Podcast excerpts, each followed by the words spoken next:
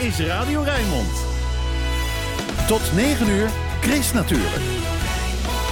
Hier is Chris Veen. Goedemorgen, ook al blijf je thuis in deze tijd van het jaar, krijgt iedereen wel een beetje reislust. In het Dordrecht Museum dwaal je langs schilderijen van Nederlandse kunstenaars uit de negentiende eeuw. Ze reisden langs bergen en dalen en wilde kusten. Op het strand van Hoek van Holland vertelt Koos Dijksterhuis over schelpen. Van koffieboontjes tot de schelp van Shell. De schrijver van het schelpenboek zou geen gek figuur slaan in een heel ander boek. Het boek Mannen met hobby's. Van het verzamelen van treintjes tot het spotten van vogels. Je hoort er meer over vandaag in Chris Natuurlijk met Chris Vemer.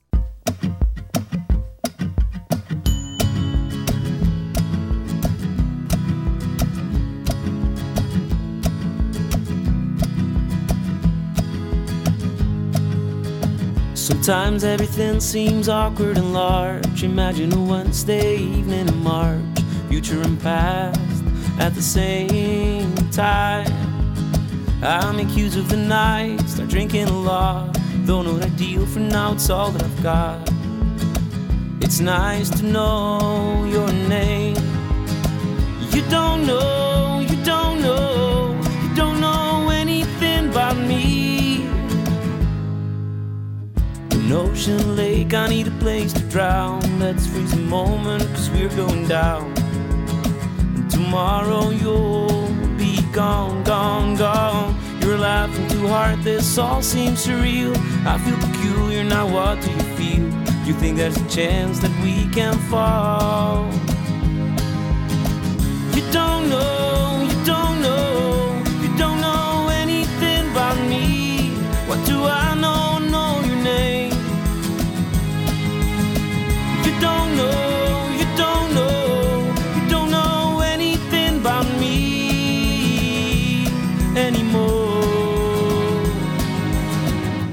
Gave up dreaming for a while. I, I gave up dreaming for a while. I've noticed these are mysterious days. I look at it like a jigsaw puzzle and gaze, wide open mouth and burning eyes. If only I could start to care. My dreams and my Wednesdays ain't going nowhere.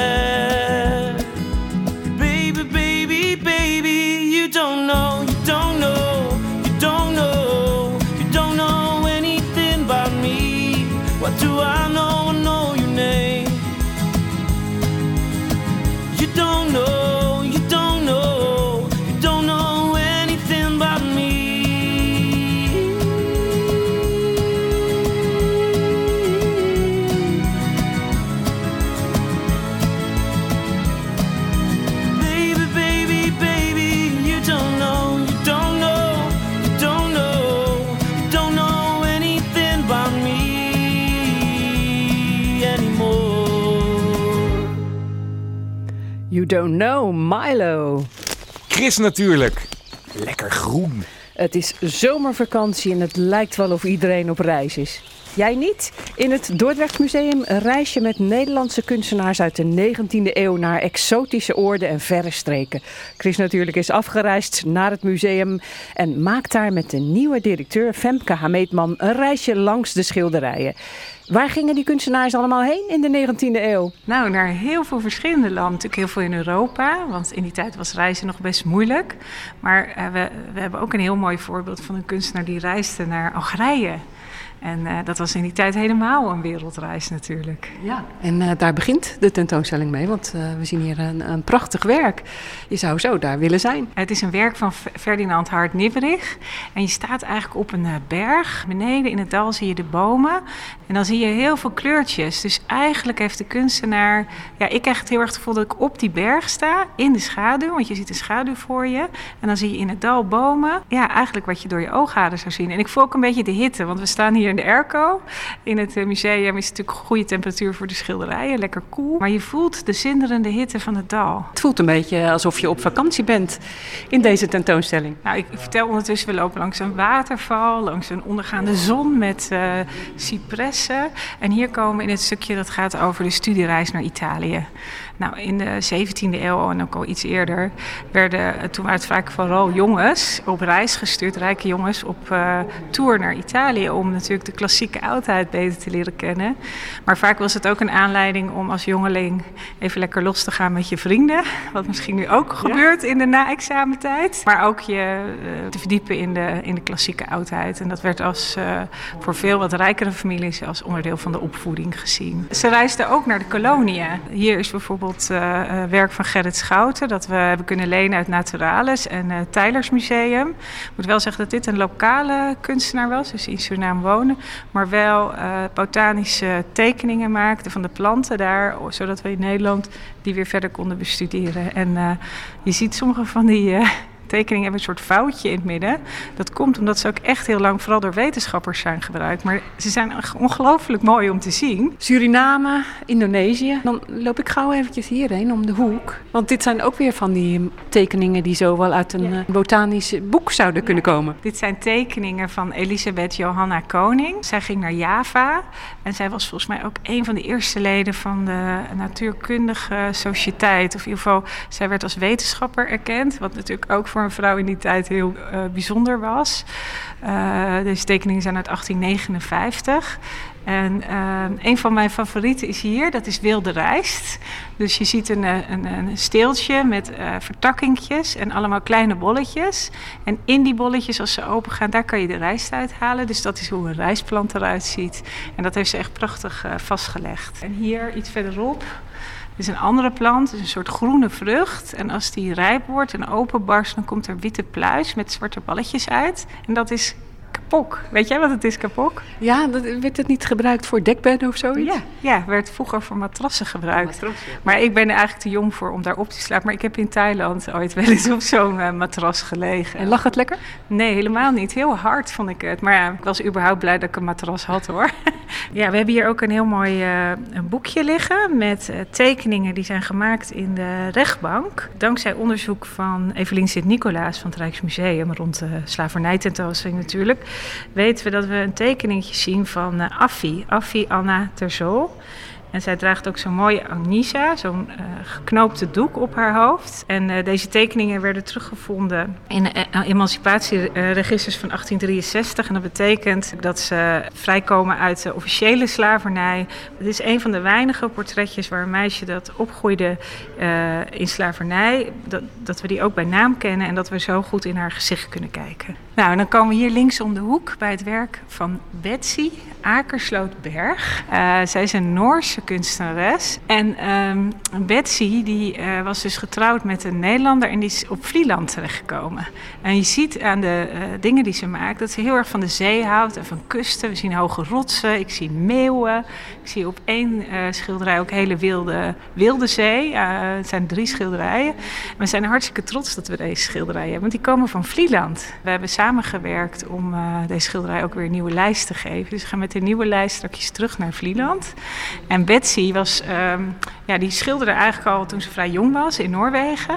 Zij was uh, bekend, bevriend ook met uh, Mesdag, weet je wel, van Panorama Mesdag in Den Haag. Die ook natuurlijk heel veel zeegezichten maakte. En uh, je ziet ook wel aan uh, de wat woelige baren dat, uh, dat ze elkaar ook hebben beïnvloed of elkaars werk hebben gezien. Betsy die was echt best wel een uh, potige dame.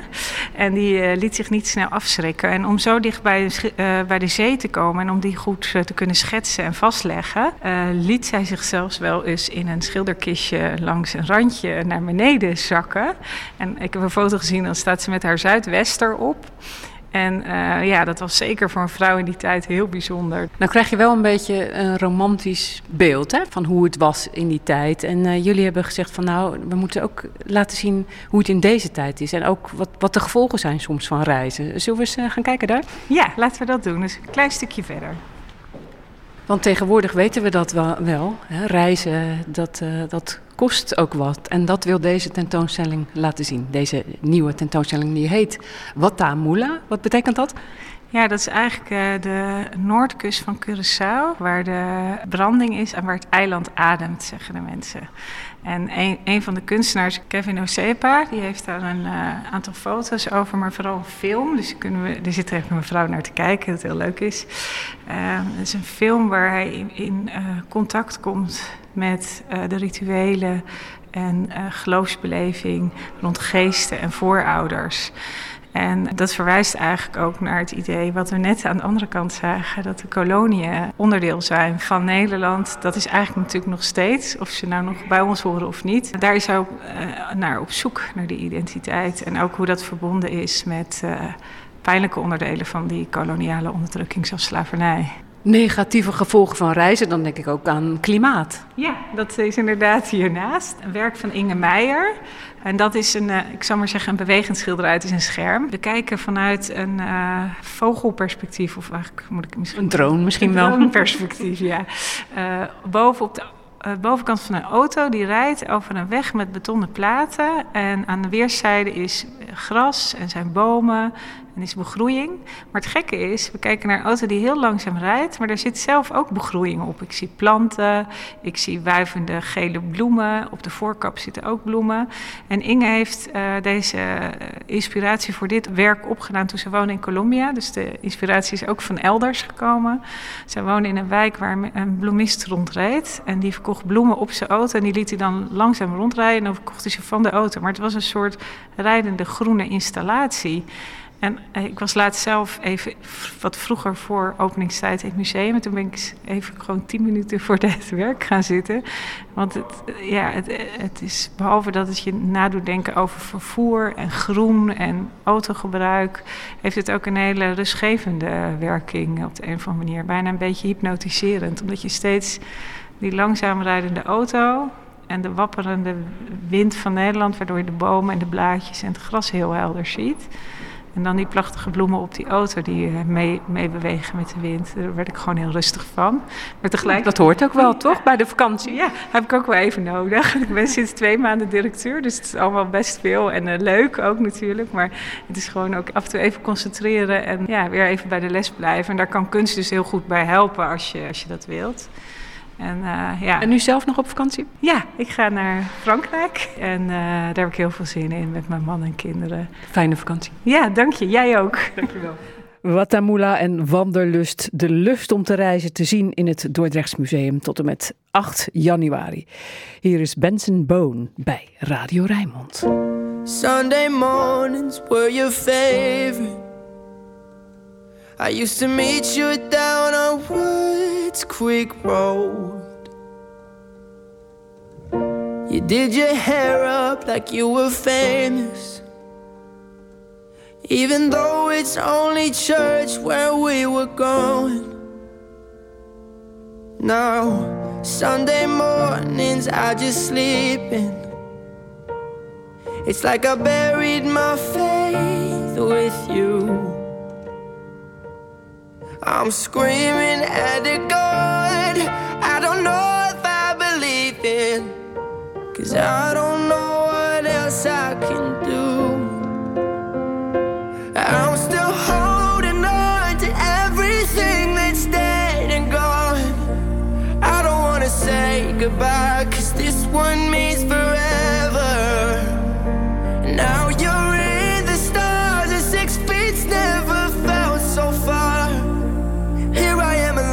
Between the heavens and the embers, oh, it hurts so hard. For a million different reasons, you took the best of my heart and left the rest in pieces. Digging through your old birthday letters, a crumpled twenty still in the box. I don't think that I could ever find a way to spend it, even if it's the last twenty that I've got. Oh, I'm still holding on to everything that's dead and gone. I don't wanna say goodbye, 'cause this one means forever. Now you're in the stars and six feet.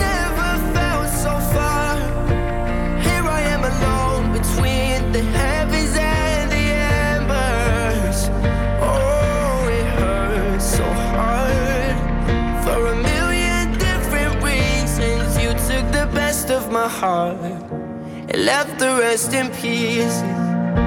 I'm still holding, holding, holding on. I'm still holding, holding, holding on. I'm still holding, holding, still holding on. I'm still, still holding on. I'm still holding on to everything that's dead and gone. I don't wanna say goodbye, cause this one means forever. Now you're in the stars, the six feet's never felt so far. Here I am alone between the heavens and the embers. Oh, it hurts so hard. For a million different reasons, you took the best of my heart. Love the rest in pieces. De natuurtip van Chris natuurlijk. Koos Dijksterhuis heeft een nieuw boek, een boek over schelpen. Het boek heet Noordkrompen, zeeengelen en koffieboontjes. Chris natuurlijk die spreekt met de natuurschrijver over zijn boek. En ondertussen zoeken ze schelpen op het strand van Hoek van Holland. Hier vind je een uh, scherfje van een schelp. Zie je wel, een oester. Dit is een scherf, die heeft heel lang in de grond gezeten. Dat zie je omdat hij zo blauw-grijs is geworden. Dat komt door uh, ijzerhoudende grond waar die in heeft gezeten. En die is waarschijnlijk wel honderdduizend jaar oud, dit scherfje. Nou, dat realiseer je je misschien niet. Dat je echt van die hele oude schelpen kunt vinden ook op het strand. Ja, heel veel zitten er echt al, al honderdduizenden jaar, of op zijn minst tienduizend jaar gewoon in de bodem verstopt. En die komen langzaamaan naar boven, hè? Net als steen in een akker. Door vocht en door kou. En, uh, ja, en dan als... Uh, Als de wind ze dan een keer schoonblaast, nou dan kun je ze vinden ineens. Maar we zijn nog niet eens echt op het strand. Want dan moeten we nog een stukje verder die kant op. Dus we hebben nu al wat gevonden. Maar ja, jij vindt altijd wel wat, hè? Ja, dit is ook niet zo heel zeldzaam, hè? Je kunt ook gewone schelpen. Dus over bijna elke soort is wel een leuk verhaal te vertellen.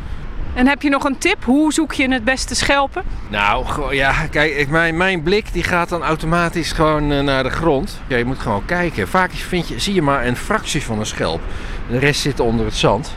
Deze bijvoorbeeld. Dit zijn schelpjes die je altijd vindt op het strand. Deze zijn vrij algemeen, ja. Dat zijn stevige strandschelpen. Die leven voor de kust, niet zo ver uit de kust. Op de zeebodem of in de zeebodem. Dan worden daar opgedoken door zeeënden en die eten ze dan. Die slikken ze in hun geheel in. Je moet je voorstellen, dit zijn dan twee kleppen. Dit zijn twee verschillende, maar in principe horen de twee bij elkaar. Hè? Elkaar spiegelbeeld. En daarin, in dat doosje, leeft dan het weekdier. Ja, want dat moeten we niet vergeten. Schelpen zijn natuurlijk dode dingen, maar wat erin zit, dat ja. leeft. En dat heeft ook echt een bijzondere levenswijze soms. Hè? Dat beschrijf je ook in je boek. Nou ja, neem nou bijvoorbeeld de wulk. Die heeft, ik heb er één bij me, want ik dacht van, nou ja, voor...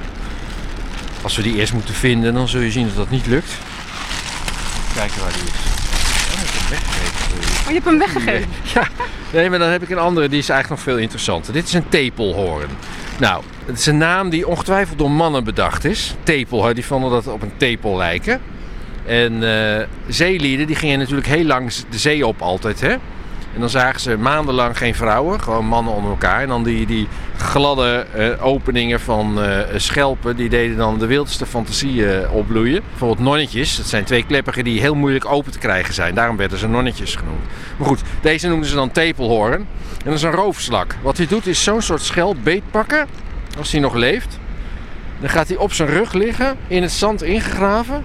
En dan pakt hij, houdt hij hem zo vast en dan boort hij er een gat in. Dus soms, uh, en dat doet hij met een tong, zo heen en weer. Rats, rats, rits, rats. Het is een hele harde tong. En dan, uh, dan, dan zuigt hij hem leeg door dat gat. En dat boren kan wel achttien uur duren. Ja. Nou is het interessante bij deze, dit is dus een, sl- een zeeslak, hè? Ongeveer twee derde van alle weekdieren zijn slakken. Toen deze nog leefde, deed hij dat. Toen is hij dood gegaan. En toen is die ge, uh, ge, gekraakt, als het ware, door een heremietkreeft. Dat is een kreeftje zonder eigen schaal. Dus die heeft een heel zacht lijf. Dat moet hij beschermen door een leeg slakhuis uh, om daarin te gaan wonen. Deze is daardoor bewoond geweest. Hoe zie je dat nou? Als er zo'n kreeft in zit, dan sleept hij je mee over de grond. En je ziet dat die slakkenhuis is begroeid met een soort uh, bruine aanslag. En hier is dat helemaal weg. Zie je wel? Het is helemaal gepolijst, dit stuk. Want daar sleept het, het slakkenhuis over de grond als die uh, kreeft hem meesleept. En zo'n kreeft, die sleept hem mee steeds naar voedselrijk water. En daarom willen er ook zo graag van die polypjes opgroeien, dat bruine spul. Dat zijn ook levende wezens geweest.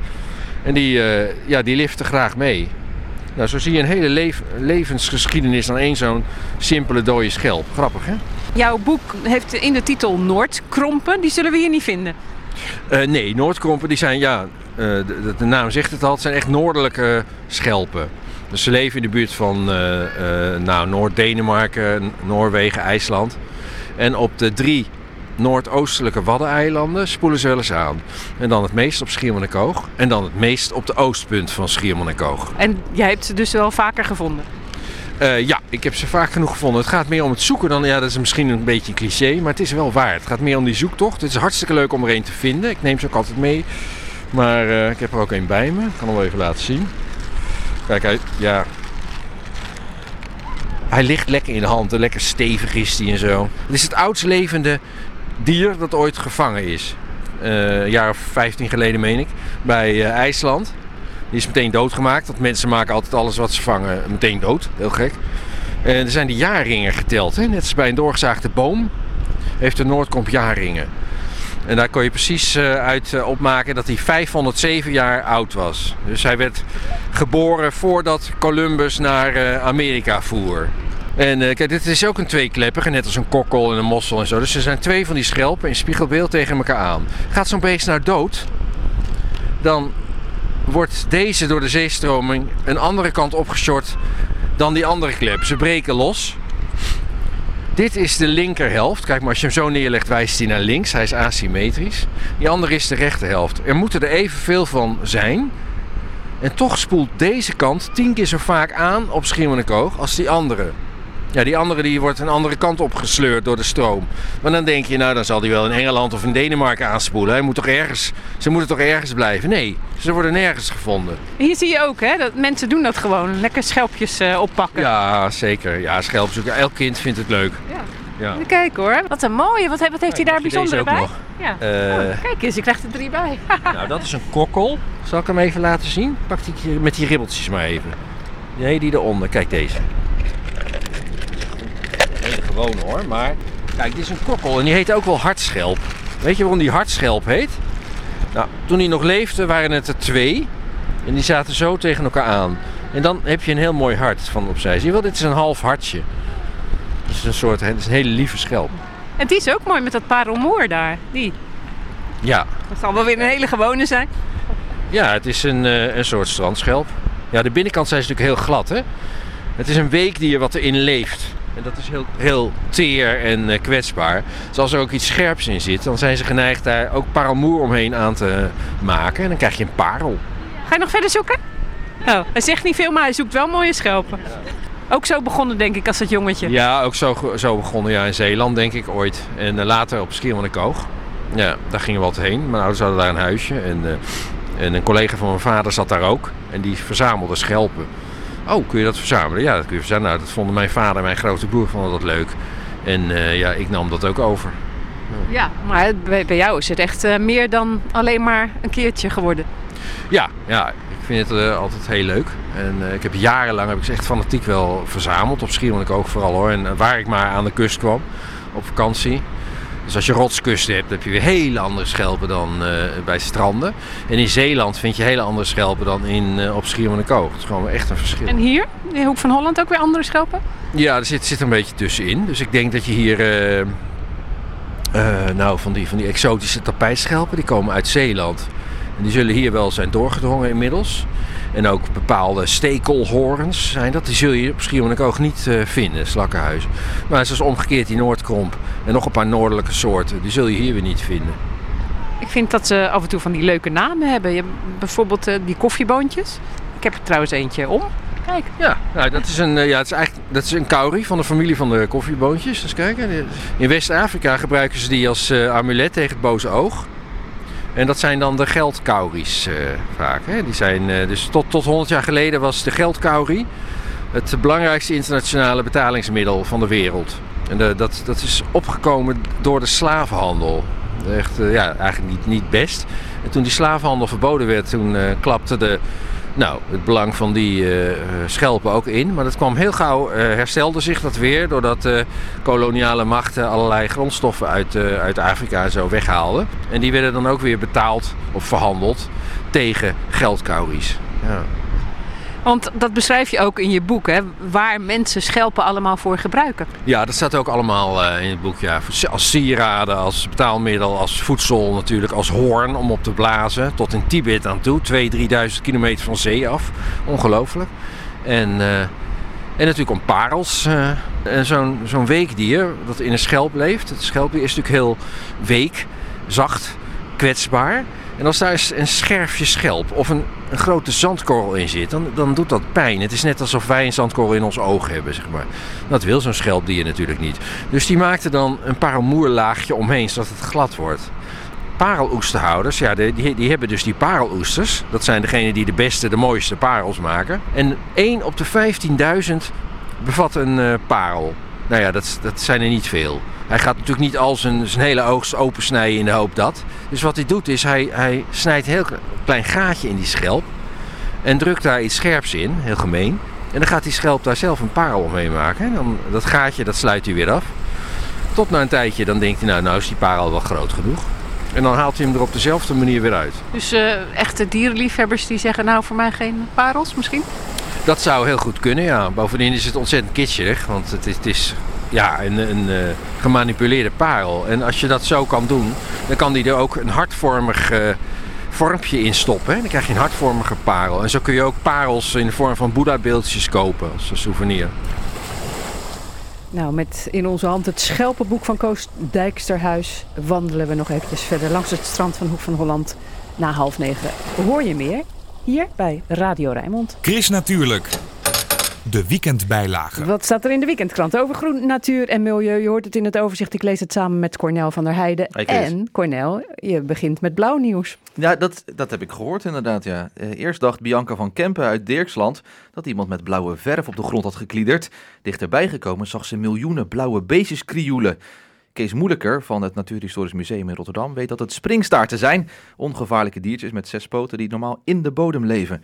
Moeilijker hoopt dat de vinders wat springstaarten in een jampot bij het museum kunnen afleveren, schrijft A D Voorne Putten. Ja, dan zijn ze denk ik uh, dood. Nee, als ja, ze of naar ze, het museum komen. Of je ze doet ze met zo'n beetje grond en dan van die blaadjes. Ja, zo en dan dat gaatjes in het deksel. Gedaan, zeker. Ja, ja, toch? Ja. De Nederlandse panda, zo wordt de zeldzame grote vuurvlinder wel genoemd. Caspar Jansen schrijft over deze moerasvlinder in zijn column De Aard van het Beestje in de Volkskrant.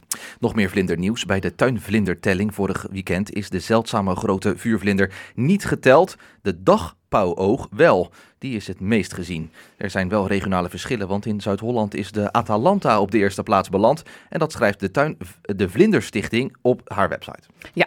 Hoe voorkom je mieren in huis? Daarover lees je in de weekendbijlage van het A D. Eh, bijvoorbeeld door een barrière van goudsbloemen en Afrikaantjes rond je huis eh, te planten. Daar houden mieren niet van. En ik denk dat het nog leuk staat ook, toch? Het is beter dan een beetje stopverf. Huh? De, de, deze dat vroeger, tegen... ja, ja, oh, spe- okay. speciale ja. verf. Ja. ja. Is de elektrische fiets nou een vloek of een zegen? Dat vraagt uh, Trouw zich af. Scholieren die in plaats van met de oma-fiets elektrisch naar school rijden, zijn niet echt duurzaam bezig. Werknemers die de auto laten staan voor de e-bike juist weer wel. Cornel van der Heijden was dat het met het uh, deze keer groen-blauwe nieuws uit de week- weekendkranten en daarbuiten. Dankjewel, Cornel. We gaan door met het weerbericht. Dat komt van Ed Aldus. Ed, goedemorgen. Ja, dag Chris. Hele goede morgen. Hallo, je bent eerst even op uh, pad geweest uh, vanochtend met je drone, of niet? ja, ja, ja, inderdaad. Ik heb uh, Wanje uitgelaten en gelijk even een shot gemaakt van uh, Barendrecht met de Zuidpolder. En volgens mij is het wel een geslaagde foto ja, geworden. Heel mooi. En de mensen kunnen ja. dat gewoon weer uh, zien natuurlijk op alle socials. Maar uh, wij gaan het eerst eens even hebben over het uh, weer. Wat heeft dat ja. voor ons in petto vandaag? Nou, eigenlijk uh, alleen maar de Goed Nieuws Show wordt het uh, vanochtend yeah. bij jou, uh, Chris, in de uitzending. Uh, uh, we hebben te maken met een hoog drukgebied uh, dit weekend. En die verplaatst zich over onze omgeving naar het oosten. Maar morgenochtend passeert er heel even een zwak warmtefront. En dan begint de dag even met een valse start. Maar goed, dat wordt later dan wel weer goed gemaakt. Vandaag flinke periode met zon overal droog in de regio.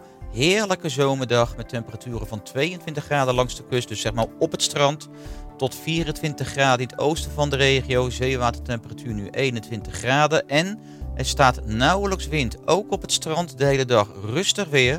Met maar een zwakke noordwestenwind. Dus ook langs de kust. Nou, vanavond en vannacht is het rustig en droog. Wel neemt in de loop van de nacht de wind toe. En dan draait hij naar het zuidwesten. Dan wordt hij aan zee matig van kracht. Nou ja, landinwaarts koelt het af naar veertien, vijftien graden. Aan zee een graad of zestien. En uh, morgen overdag dan ja, passeert dus eerst even dat zwakke warmtefront met veel bewolking. Niet gelijk teleurgesteld zijn, want later op de ochtend en morgenmiddag dan wordt het zonnig vanuit het zuidwesten. En dan wordt het warm met temperaturen van zesentwintig graden aan zee tot negenentwintig graden in Gorinchem.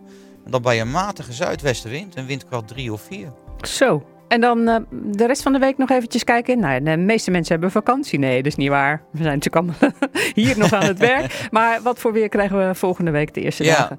Nou, ik denk gewoon geweldig vakantieweer nog voor hele lange tijd. Alleen uh, heel even gaat de temperatuur weer omlaag. Maandag landinwaarts vierentwintig graden. Dan passeert er een koufront vanuit het westen met een enkele bui. Dinsdag een wisselende bewolking. Ook dan valt er verspreid een bui. Maar het wordt geen regendag. Maar het wordt wel flink wat koeler. Een graad of twintig. Dat is drie graden ja, te laag voor deze tijd van het jaar. Woensdag geregeld zon twintig graden, ook stapelwolken dan trouwens. En in de tweede weekhelft, de opmaat zeg maar naar het zomercarnaval, ziet er goed uit. Ik denk, als ik al wat ga zeggen over het zomercarnaval... Dat Tropische we, temperaturen? Mo- nou, dat niet, maar we krijgen wel mooi weer met temperaturen in de buurt van de vijfentwintig graden. Zo, nou Ed, uh, we hebben echt uh, alles uh, gehad volgens mij uh, qua ik, weerbeelden. Dus uh, lekker afwisselend. Ik ho- wens jou ook een heel fijn en afwisselend weekend. Ja, dankjewel. Voor jou precies hetzelfde. Dankjewel. Hoi. Luisteren allemaal naar Chris. Kom daar toch. Chris, natuurlijk.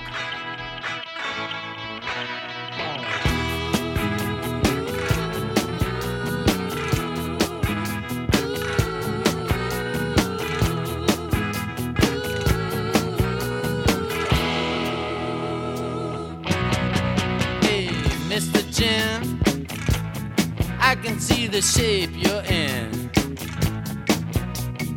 finger on your eyebrow and left hand on your hip, thinking that you're such a lady killer,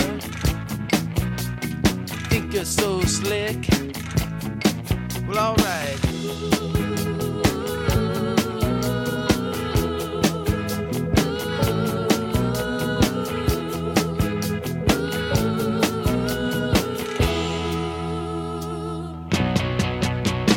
Brother Johnny, he caught a plane and he got on it.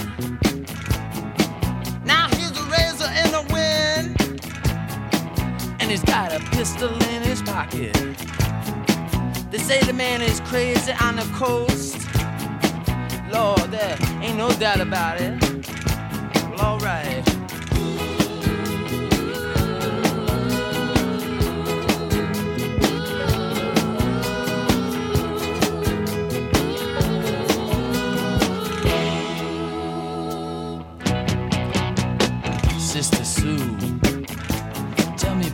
What are we gonna do? And she said, take two candles and then you burn them out. Make a paper boat, light it and send it out. Send it out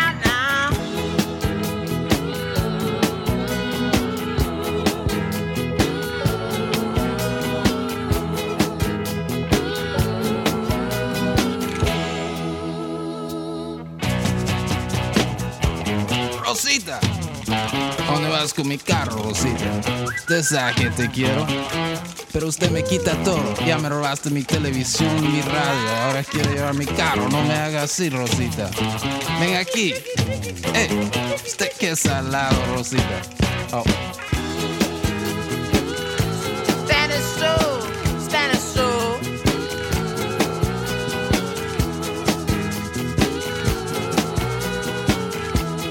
Johnny, they're looking for you, man.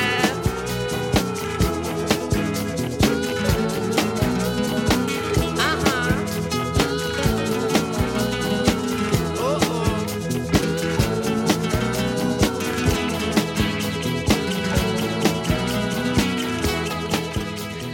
Mink de Wil, Spanish Stroll. Chris Natuurlijk, op Radio Rijnmond. Koos Dijksterhuis neemt ons mee in de wonderenwereld van noordkrompen, zeeengelen, koffieboontjes en andere schelpdieren. Hun huisjes vinden we soms terug op het strand. De schelp van Shell, die zul je niet gauw vinden op het strand van Hoek van Holland. Maar iedereen weet hoe die schelp eruit ziet. Uh, maar hoe heet die schelp eigenlijk? Een uh, mantelschelp, een Jacobsmantel zeg maar. Ja, daar heb je ook weer verschillende soorten van. Bekend is de grote mantel. Dat is ook het symbool van uh, Santiago, hè? Sint ja- dus de, de heilige Jacobus. De Jacobsmantel van de pelgrims die naar Santiago de Compostela lopen bijvoorbeeld. En dat is dan de schelp met twee van die flapjes boven. En, en, van die, en dan is die rond met van die radiale strepen zo naar beneden. En die, het symbool van Shell is omgedraaid. Maar waarom heeft Shell een schelp als symbool? Ja, Shell is begonnen als kalkhandel. Kalk was een heel, hele belangrijke grondstof. Nu is dat nog steeds wel, maar bijvoorbeeld voor cement, mortel en zo gebruiken ze tegenwoordig toch wel iets andere stoffen. En kalk, dat zijn schelpen? Uh, nou, onder andere. Ja, het, uh, kalk wordt gemaakt door schelpen. Het zit in zee. En schelpen zijn een soort chemische fabriekjes. Hè? Die halen uit zeewater. Dat, dat, die halen dat veel slimmer of efficiënter uit zeewater dan mensen kunnen.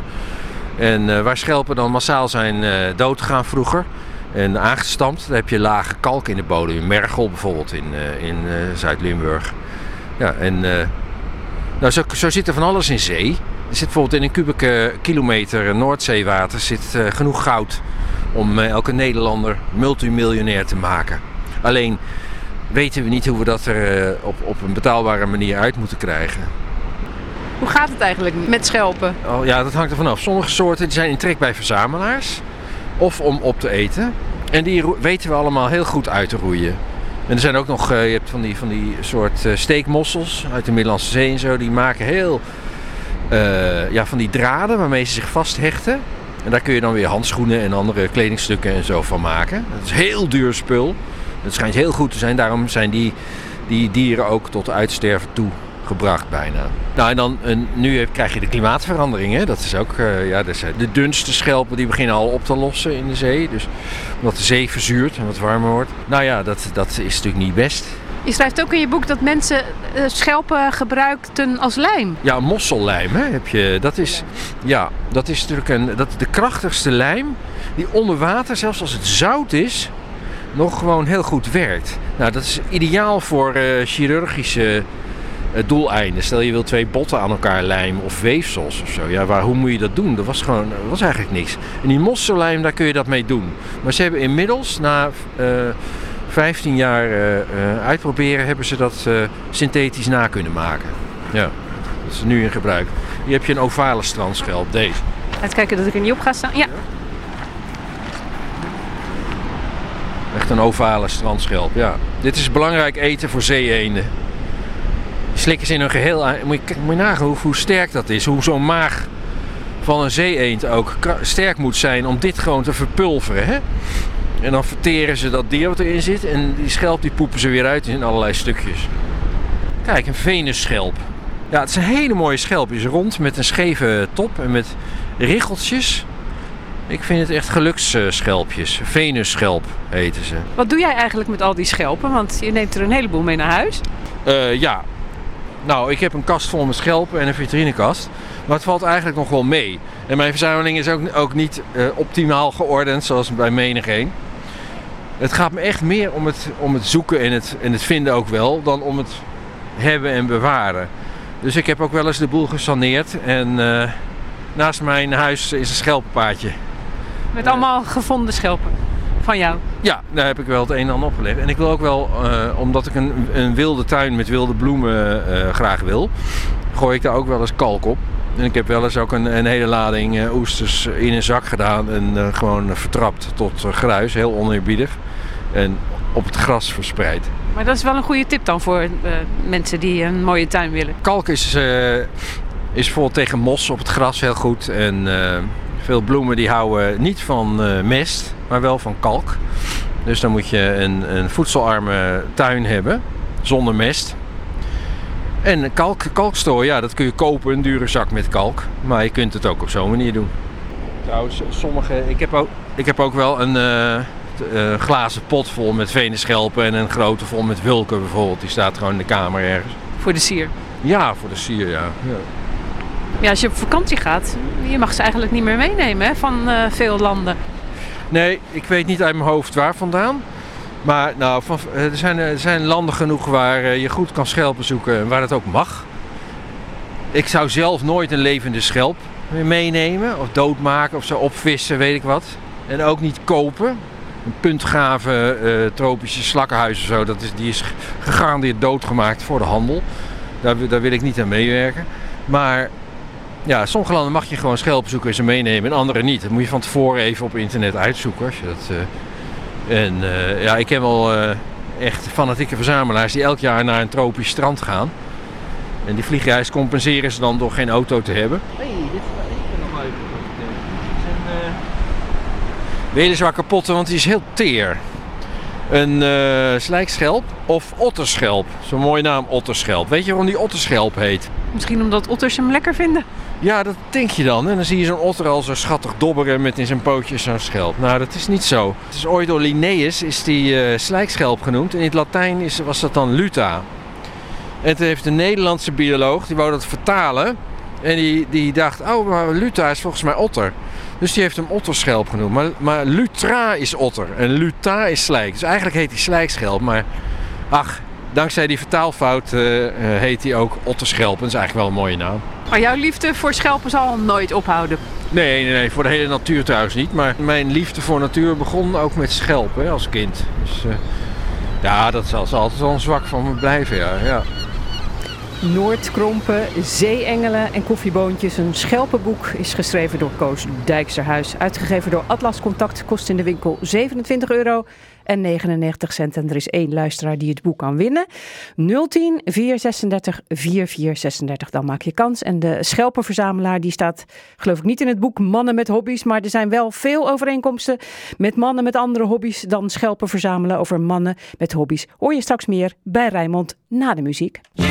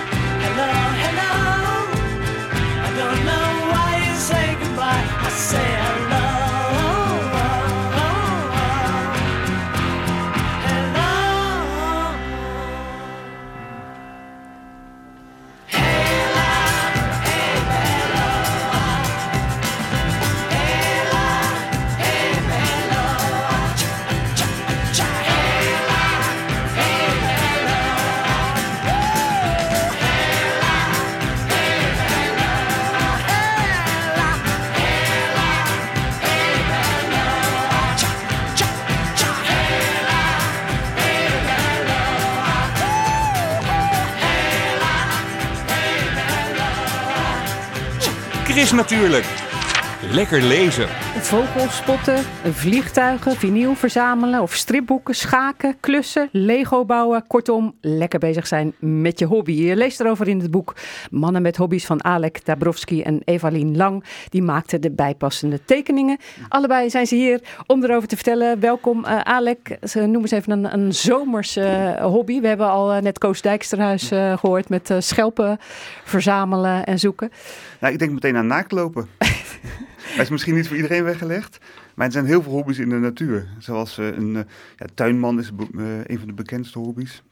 Uh, vogelaar is natuurlijk heel bekend. Uh, maar je hebt ook een uh, hobby, uh, ik heb die de vogeltjesman genoemd. Ja. En dat zijn vaak Surinaamse mannen. Ja. Die staan met vogelkootjes, vaak aan de randen van parken, met een vogeltje, de twatwa. En wat zij doen is uh, die vogel zo goed mogelijk laten zingen. Er zijn ook wedstrijden in. Welke vogel kan het langst... Uh, Het en het meest, hard zingen. Het hard ja, zingen, ja. zingen. Ja, en, en in je boek schrijf je dat is al wel een uitstervende hobby. Ja, dat geldt voor meer hobby's. Je hebt natuurlijk uh, de, de jaren zeventig hobby's, het postzegels verzamelen, sigarenbandjes verzamelen. Dat zijn dingen die zijn aan het verdwijnen. Maar je ziet in veel hobbyclubs dat toch de, ja, de generatie hobbyisten wordt steeds ouder. En de, ja, de Surinaamse mannen die er staan, dat zijn zestigers, zeventigers, mensen met, met uh, pensioen. En is er een nieuwe generatie die hen op gaat volgen? In sommige hobby's uh, gebeurt dat zeker, andere wat minder. Ja, ja dat, nou, dat naaktlopen uh, misschien. Ik weet niet of dat, uh, of dat opvolgers heeft. Maar Evalien, uh, jij hebt die naaktloper, die heb jij uh, ook uh, getekend uh, in het boek met uh, behoorlijke harige benen. Zag ik. En dan, dan heb je bijvoorbeeld de wielrenner en ja, die ja. heb je heel kaal, uh, met kale benen. Ja, maar die moeten natuurlijk aerodynamisch zijn. Klopt dat aan? Dat klopt helemaal. Ik heb daar ook een mooi nieuw woord van geleerd van Alek, de memmel. Wat is dat? Middle-aged man in lycra, als ik het goed heb gehoord. Klopt, ja. Ja, want dat zijn vaak oudere uh, mannen die dat uh, doen. Dat wielrennen beoefenen, maar dan echt met speciale allerlei dingen eromheen. Heel veel gadgets hebben ze. Klopt, ja. Ja, het gaat natuurlijk bij wielrennen. Kijk, als je als, uh, als kind leert wielrennen en je wordt, wordt heel fanatiek en je wilt als sport beoefenen. Dan ben je echt een sportman of sportvrouw.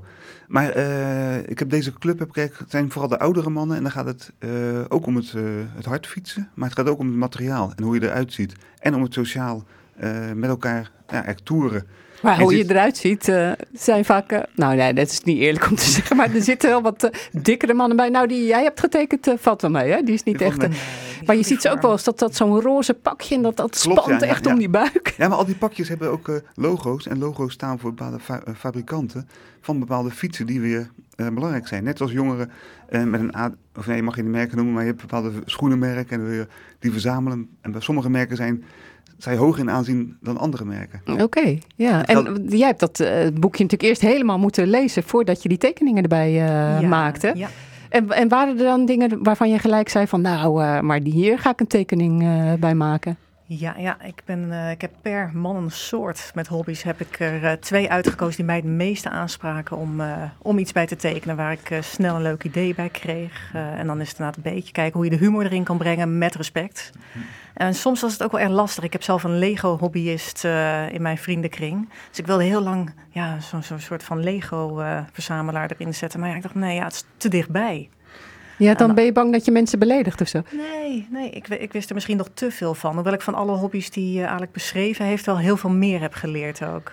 Ja, wat ik wel heel erg leuk vond was dan die tekening dat jij dan... Hè, dan zie je bijvoorbeeld een man met hobby die heel veel weet over, over eten. En dan ja. uh, over de mooiste messen. En dan oh, zit hij ja. daar heel erg over uit te weiden. En dan uh, zie jij al die mensen helemaal bijna in hun bord vallen van verveling. Ja, ja, ja, ja. ja dat soort kennen we vast allemaal ook nog wel. Ja, en uh, voor mij ook, ik uh, ga ook graag naar Comic-Con bijvoorbeeld. Dus daar heb ik uh, de fantasyman uh, veelvuldig gezien in uh, goede pakken. En ik weet niet eens wat dat is. Oh, Comic-Con. Okay. Ah, dat is Want dat een, is ook weer uh, waar mannen met hobby's rondlopen dan, uh, denk en, ik. En vrouwen dan ook. En vrouwen. Ja, veel uh, met cosplay. Dus mensen in uh, outfits van uh, onder andere superhelden, stripfiguren. Ik ben zelf een keer als Sherlock Holmes geweest naar Comic-Con. Want jij bent dus een vrouw met een hobby. Ja, ja ik uh, heb ook redelijk wat hobby's. Was een, uh, was uh, heel herkenbaar uh, om dit boek met Alek te doen. Omdat ik ook erg kon putten uit mijn eigen hobbyverleden. Ik zeg altijd, mijn hobby's uh, bierboeken en bordspellen zijn. En die staan er ook allemaal in. Tenminste, Klopt, ja, ja. mannen die houden van bier brouwen dan. Maar waarom dan mannen? Want dan had je net zo goed ook vrouwen erbij kunnen doen. Ja, misschien is het wel een soort uh, En misschien kan je dit boek over tien jaar niet meer schrijven, over vijf jaar, omdat heel veel hobbygebieden waar de man dominant is, die zijn aan, uh, daar komen ook vrouwen uh, binnen in die, in die subcultuur. Want het gaat vaak om toch dat je binnen een kleine groep uh, fanatiekelingen, gelijkgestemden, iets wil doen samen. En, dat, uh, en, en, en je hebt bolwerken van zoals schaken of vogelaars uh, of terreintjesgekken, waar, waar alleen maar mannen bij elkaar ja, zitten. Maar bijvoorbeeld bij de vogelaars is dat heel erg aan het veranderen. Klopt, dat klopt. Weet ik, want ik heb hier ook heel vaak ja. hele leuke uh, hippe vrouwen binnen. En die weten dan alles van vogels. En uh, die gaan ook uh, met de verre kijken. Maar die zijn het op een andere manier, hebben die het geleerd, zei jij. Ja, klopt ook. Want je ziet bij, bij mannen heel vaak dat die uh, van jongs af aan uh, zijn opgeleid eigenlijk door, door hun vader in die hobby. Of meegenomen zijn in die hobby. Dat geldt ook voor uh, uh, mensen met, met, met auto's of met treintjes of met brommers enzovoort. Is vaak iets wat van vader op zoon overgaat. En dat is nu erg aan het veranderen.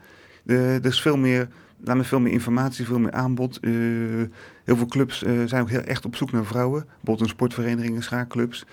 Dus die, uh... Maar die schaakclubs, die krijgen nu wel vrouwen binnen. Dat, ja. dat komt weer door uh, tv. Jij zegt ook ja, hè? Ja komt door tv-series. Nee? Nee. nee, nee, ik zeg wel bordspellen, maar niet schaken. En, uh, dus uh, ja. ja, ik heb wel bij een, een, een alleen maar voor vrouwen bordspellenclub gezeten.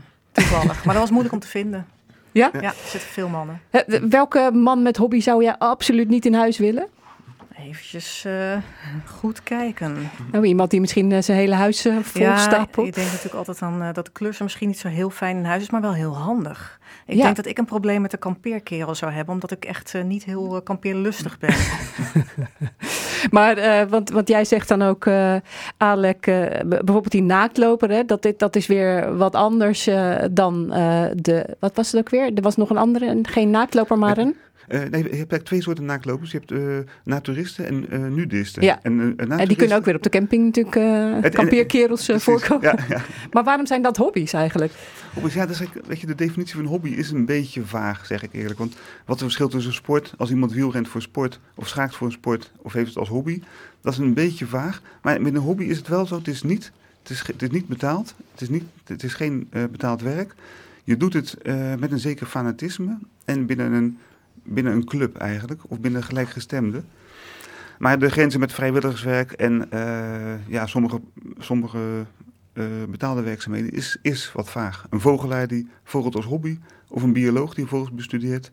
Ja, ze kunnen tot dezelfde uh, waarnemingen komen. Ja, en, en ze kunnen elkaars hulp soms uh, ook wel... Uh... Uh, misschien gebruiken. Ja, ze kunnen elkaar enorm versterken. Want, want zonder al die waarnemers, al die vrijwilligers, al die hobbyisten, zouden heel veel onderzoek niet uh, mogelijk zijn. Uh, de, de, de, de tuintellingen van vogels, van uh, noem maar op, van insecten. Daar ja. heb, je, heb je hobbyisten voor nodig. En soms uh, loopt het natuurlijk uit uh, de hand. En je had ook nog eens uh, een hele gekke hobby. Iemand die touwtjes verzamelde. Ja, de touwtjes rapen. Dat is wel een van de meest uh, ja, opvallende figuren. Kijk, dat, uh, ik heb het uit een boek over uh, Amerikaanse, uh, laten we zeggen, mensen met een hele obsessieve bezigheden. En uh, dat is een man van in de tachtig en die uh, was met pensioen en zocht een, uh, zocht een vrije tijdsbesteding. En bedacht, ik ga touwtjes verzamelen. Dus elk touwtje dat hij op straat vond, knoopte hij aan elkaar en dan maakte hij een uiteindelijk een hele goede bol. En na vijf jaar had hij een bol van honderd kilo en heeft er zelfs een prijs mee gewonnen op een hobbybeurs. Ja, en uh, nog niet eens de eerste prijs. Hè? Nee, de tweede er was nog prijs, iemand ja. die nog een, een, een nog langere een touw hobby. had uh, ja. gevonden. Maar conclusie uh, van het boek was volgens mij: de man met hobby is lief. De Koester man met hobby hem. is zeker lief, je moet hem koesteren. Ja. Hij is geen uh, sadist, geen machthebber. Het is gewoon iemand die lief is en binnen zijn eigen terrein uh, probeert het beste ervan te maken.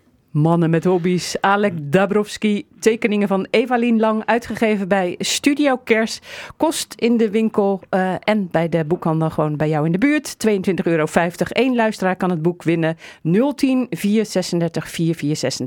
Dan maak je kans. En daarmee zijn we aan het einde gekomen van Chris Natuurlijk. Volgende week zijn we er niet. Op zes augustus wel weer met een special over het eiland van Brienenoord in Rotterdam. En straks op Radio Rijnmond drie uur lang de Rijnmond Blues. Fijn weekend allemaal. Chris Natuurlijk. Kijk ook op chris natuurlijk punt n l.